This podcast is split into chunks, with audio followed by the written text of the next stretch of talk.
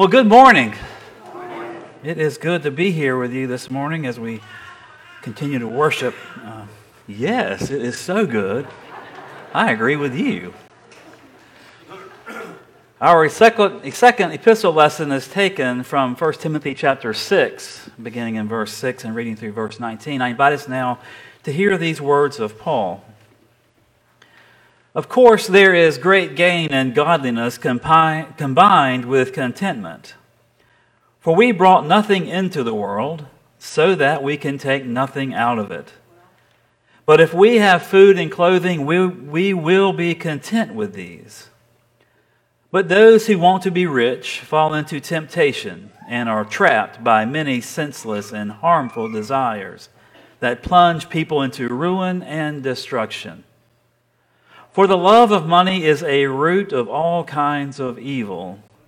And in their eagerness to be rich, some have wandered away from the faith and pierced themselves with many pains. But as for you, man of God, shun all of this. Pursue righteousness, godliness, faith, love, endurance, gentleness. Fight the good fight of the faith. Take hold of the eternal life to which you were called and for which you made the good confession in the presence of many witnesses. In the presence of God who gives life to all things, and of Christ Jesus, who in his testimony before Pontius Pilate made the good confession, I charge you to keep the commandment without spot or blame until the manifestation of our Lord Jesus Christ, which he will bring about at the right time. He who is the blessed and only sovereign, the King of kings and Lord of lords. It is He alone who has immortality and dwells in unapproachable light, whom no one has ever seen or can see. To Him be honor and eternal dominion. Amen. As for those who in the present age are rich, command them not to be haughty or to set their hopes on the uncertainty of riches, but rather on God who richly provides us with everything for our enjoyment. They are to do good, to be rich in good works, generous and ready to share, thus storing up for themselves the treasure of a good foundation for the future so that they may take hold of the life that really is life. May God bless the reading of the word. Thanks be to God.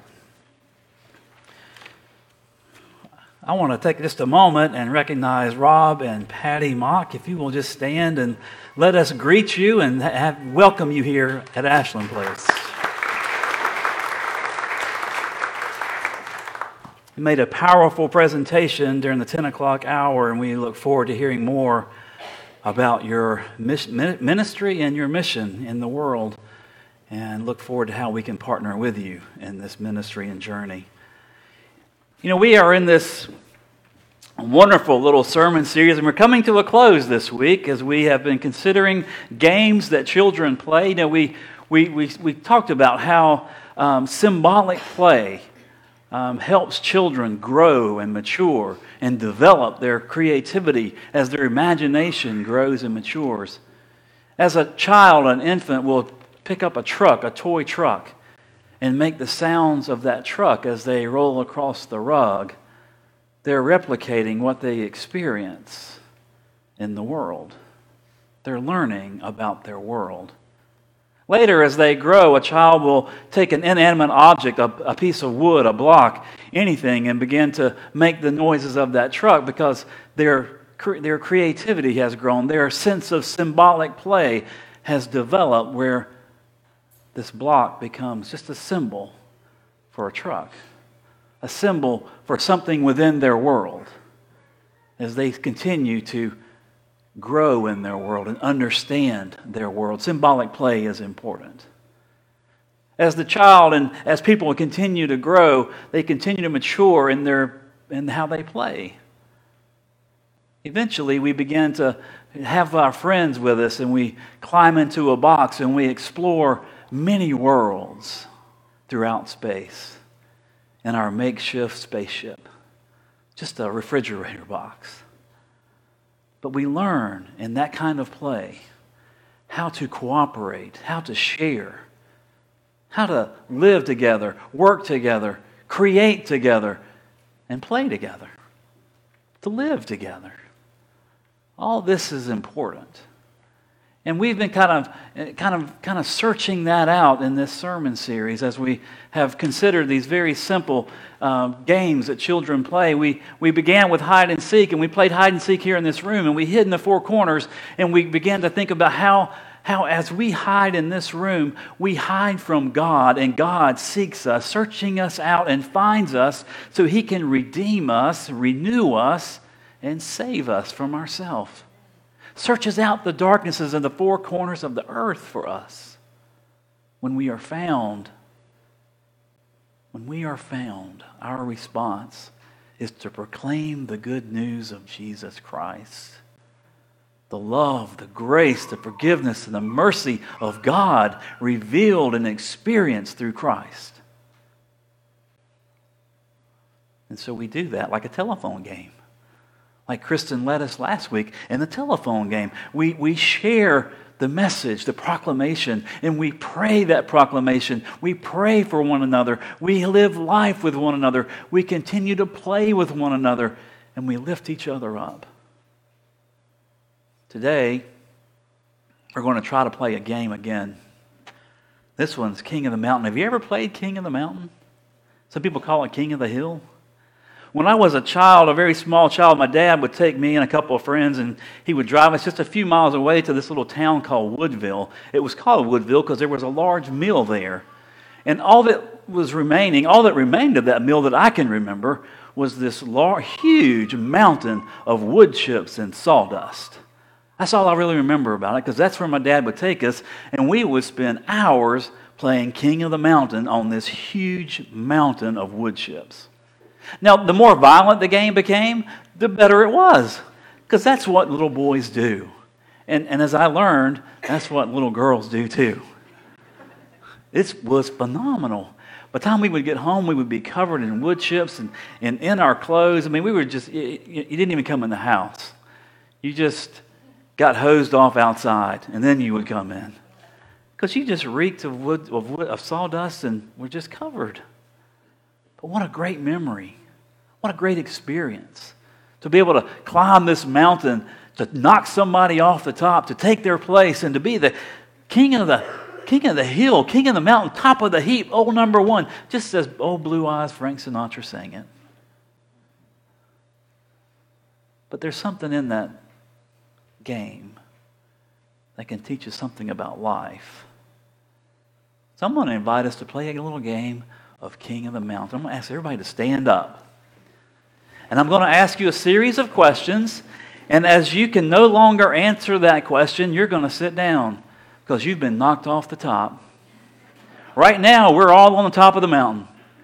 We're making our way up there together for that vista, that beautiful view. So I want you to think about how many keys you have on your person. In your pocket, in your pocketbook, a backpack, wherever, diaper bag, wherever you carry your keys. And if you have more than Two keys, you can remain standing. Everybody else needs to sit down. All right, so those with one key or less are sitting down. If you have three keys or more, you can remain standing. If you have five keys or more, you can remain standing. If you have visited more than three states in the United States, you can remain standing. Good job. If you've been to more than 10 states in the United States, you can remain standing. If you've been to more than 15 states, you can remain standing. If you've had more than two speeding tickets in your life, You can remain standing.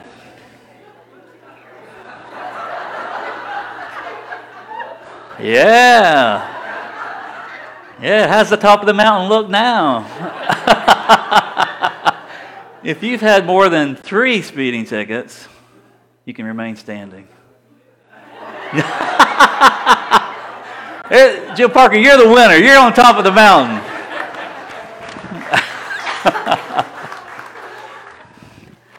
it's an interesting game, King of the Mountain. I just want to say thank you for um, indulging me in these games we've been able to play. And let our imagination wander and let the Spirit lead us in these games.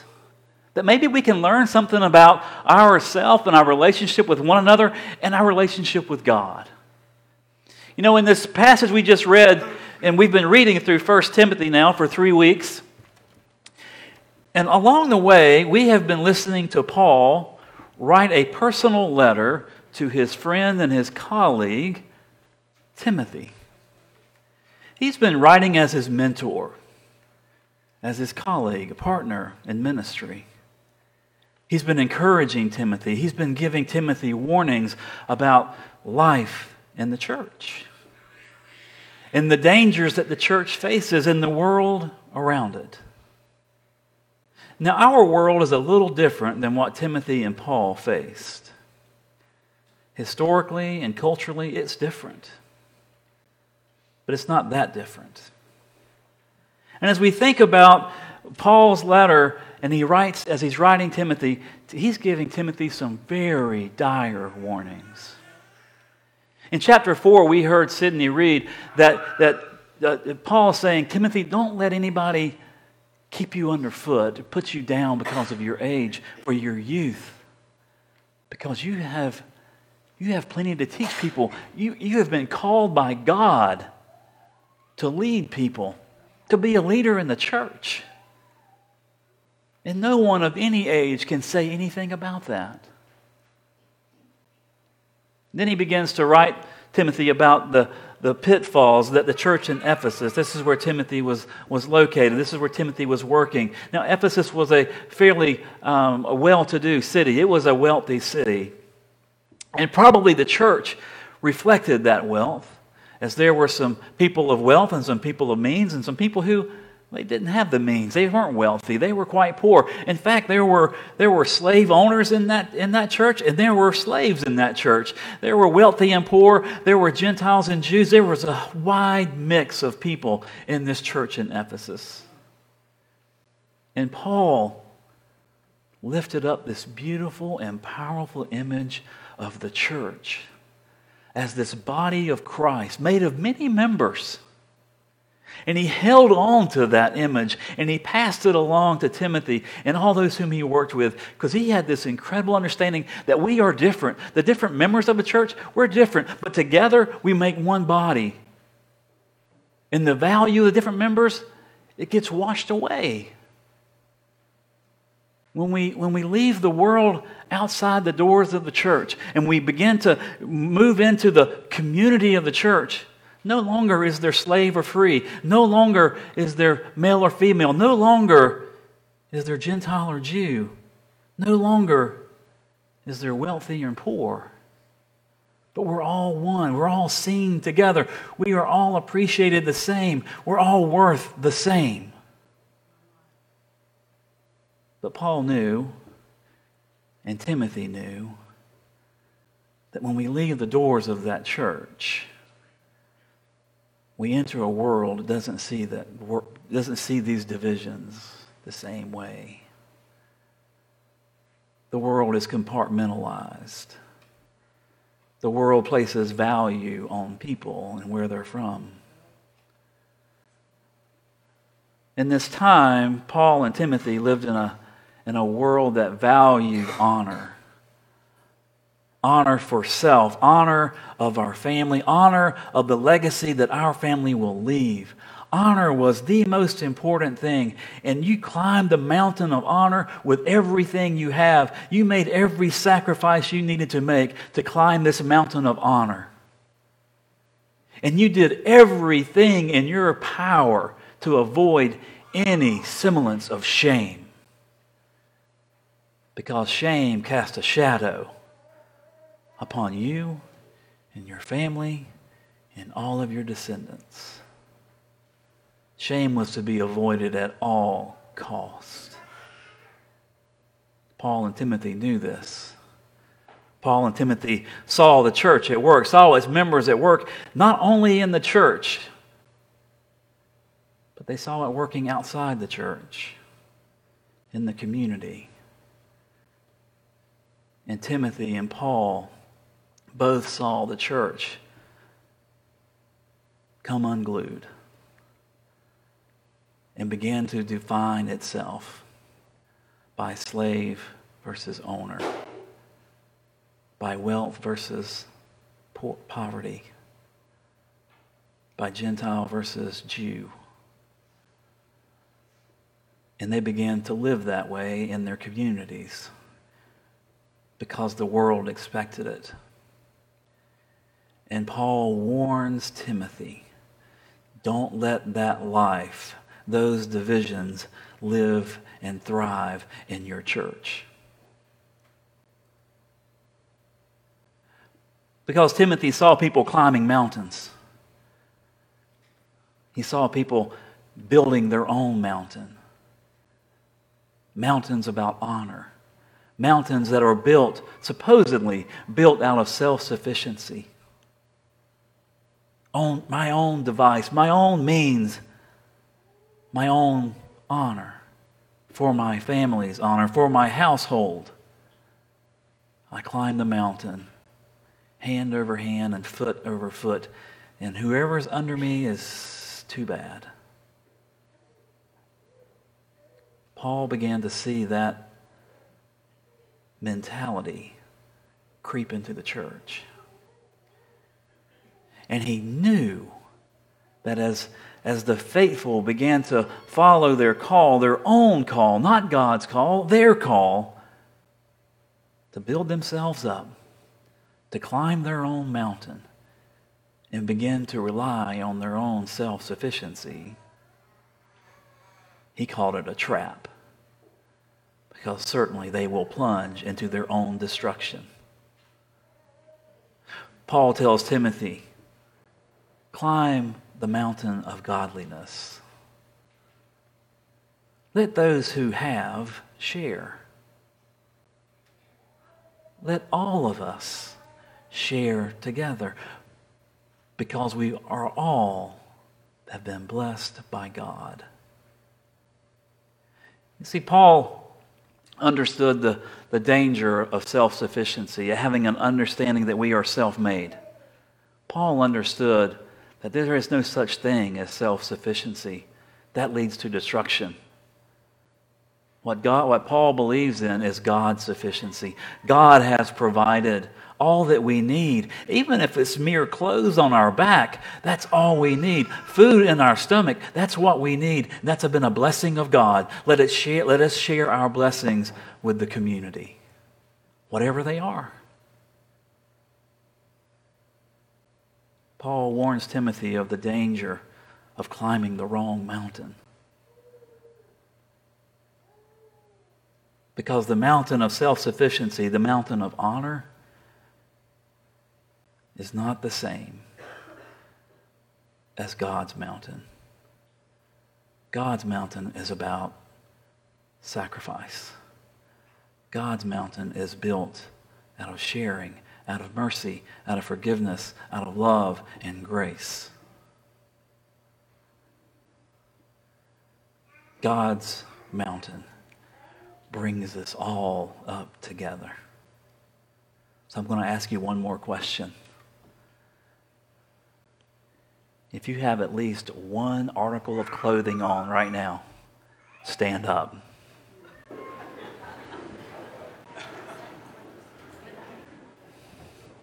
Church, you are blessed by God. Take your blessings into the world and proclaim the good news that Jesus Christ is Lord. And God blesses us all. In the name of the Father, and the Son, and the Holy Spirit. Amen.